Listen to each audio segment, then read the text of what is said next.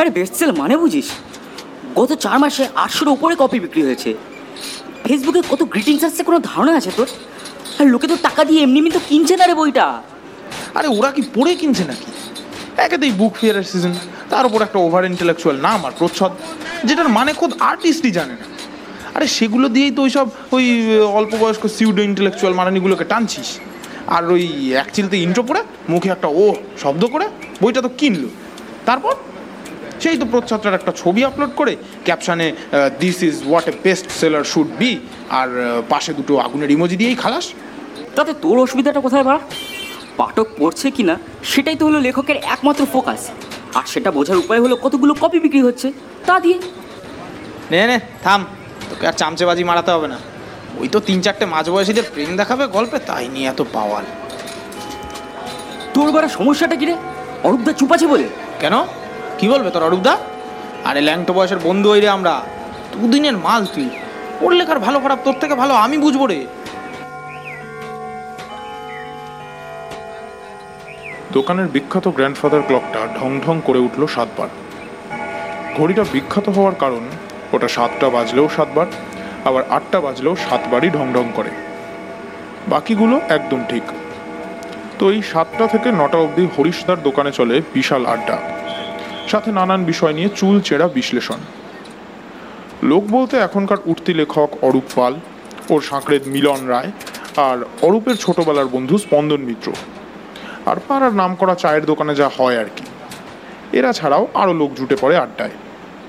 যাই হোক, মিনিট কুড়ি মতো চুপচাপ বসে থেকে দুটো সিগারেট শেষ করে নিজের ঝোলা মতো ব্যাগটার পেট থেকে একটা ম্যাট ফিনিশ কভারওয়ালা দুশো আড়াইশো পাতার একটা বই বের করে একটু শব্দের সাথেই টেবিলের ওপর রাখল অরূপ। মলয়ের চায়ের গ্লাস থেকে একটু চা ছলকে পড়ল। ডান হাতের তর্জনী আর মধ্যমা দিয়ে একটা অবজ্ঞাসূচক ঠেলা দিয়ে বইটাকে এগিয়ে দিল টেবিলের উল্টো দিকে বসে থাকা স্পন্দনের সামনে। বইটা পড়ি দেখ না স্পন্দন। কি এত গালমন্দ করছিস বেকার?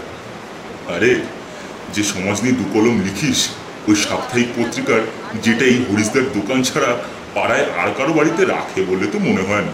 সেই সমাজেরই মানুষ তো কিনছে রে বইটা। তা নিয়ে তোর এত মাথা ব্যথা কিসের ভাই? ল্যাংটো বয়সের বন্ধুত্বের দোহাই দিয়ে যাচ্ছে তাই বলবি নাকি? আমারও একটা ইমেজ আছে তোর ওই সো কল্ড নষ্ট সমাজে। দিন দিন যেন তোর আমার প্রতি হিংসাটা বেড়েই চলছে রে। স্পন্দন বিভৎস রেগে যায়। প্রচণ্ড রাগে ওর ঠোঁট কাঁপতে থাকে। কিন্তু কথা বেরোয় না মুখ দিয়ে। আধবোজা বিড়িটাও এমনভাবে বাঁহাতের বুড়ো আঙুলার তর্জনী দিয়ে ধরেছিল যেন আপামর ছাপোষা খিটখিটে এক বাঙালির প্রতীক। টেবিলের উপরেই বিড়ির মাথাটা ডলে মাটিতে ফেলে দেয় ওটা। রাগ তখনও ওর তিরিক্ষি। সারা দোকানে গুনগুন শব্দে গল্পগুজব চলছিল ঠিকই, কিন্তু অরূপের এরকম একটা কথায় স্পন্দনের কি উত্তর আসে, সেই শুনতে আগে থেকেই পেতে রাখা কানের সাথে এবার মাথাটাও ঘুরল সবার। দোকানের মাঝের বড় টেবিলটার দিকে। স্পন্দন খোঁচা খাওয়া বাঘের মতো খেকিয়ে ওঠে। কিসের হিংসে করব বানা তোর মতো লেখকের সাথে? লিখিস তো ওই বালের লেখা।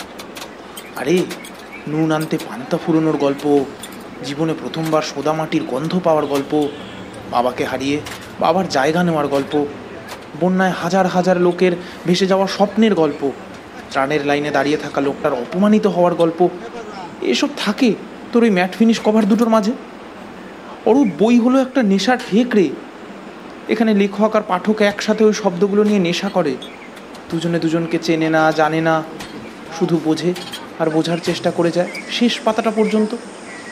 ছেলের স্কুলে দু মাসের মাইনে বাকি রেখেছিল বলে গার্জিয়ান কল সেরে যখন দুপুরবেলা টিনের চালের দয়ায় তপ্ত বিছানাটা কর্মট পিঠটা স্পর্শ করে, তখন চোখ দুটো আপনা আপনি বুঝে আসে রে, লজ্জায়, অপমানে।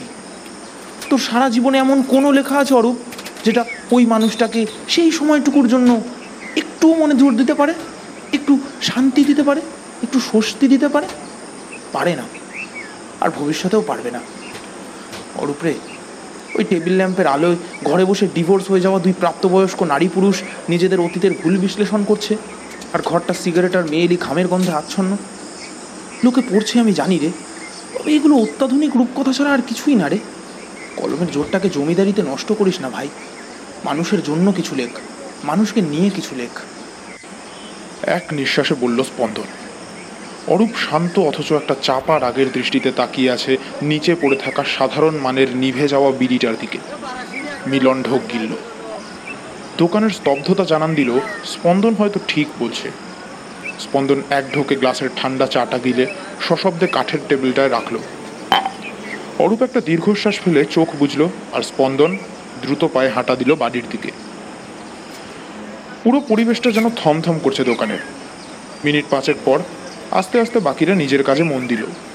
যেন কিছুক্ষণের জন্য ইন্টেলেকচুয়াল কথাটার অপব্যবহার চোখে আঙুল দিয়ে বুঝিয়ে দিয়ে গেল স্পন্দন। সবকিছু স্বাভাবিক হচ্ছে দোকানে। মিলনও আর দু কাপ চায়ের কথা বলতে যাবে হরিশকে, এমন সময় ঘটল এক অদ্ভুত ঘটনা। দোকানের ভেতরে হন্তদন্ত হয়ে ছুটে এলো স্পন্দন। তবে এবারের মুখভঙ্গি একেবারে আলাদা।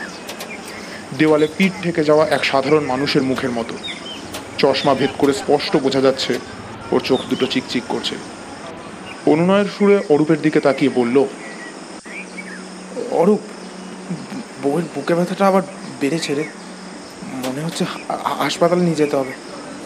পাঁচশোটা টাকা ধার দিবি ভাই? পকেটে কিছু টাকা ছিল ওই ওষুধ কিনতে গিয়ে শেষ হয়ে গেল ভাই। আমি তোকে দুদিনের মধ্যেই অরূপ হাত উঁচিয়ে থামালো স্পন্দনকে। ব্যাগের ভেতরে রাখা মানিব্যাগ থেকে দুটো পাঁচশো টাকার নোট বের করে স্পন্দনকে দিয়ে বলল ফেরত লাগবে না। স্পন্দন নিজের কাছে হেরে গিয়েও টাকাটা হাতে নিল। দোকানের ঘড়িটাও ঠিক তখনই সাতবার বেজে উঠল। এর মাঝে হয়তো সময় অনেকটাই কেটে গেছে, কিন্তু মানুষের আওয়াজ একই থেকে গেল। মুকুলের এক পেশে হাসি, তার জানান দিয়ে যাচ্ছে। আমি একা বসে থাকি প্রেমিকের অপেক্ষা হয়ে।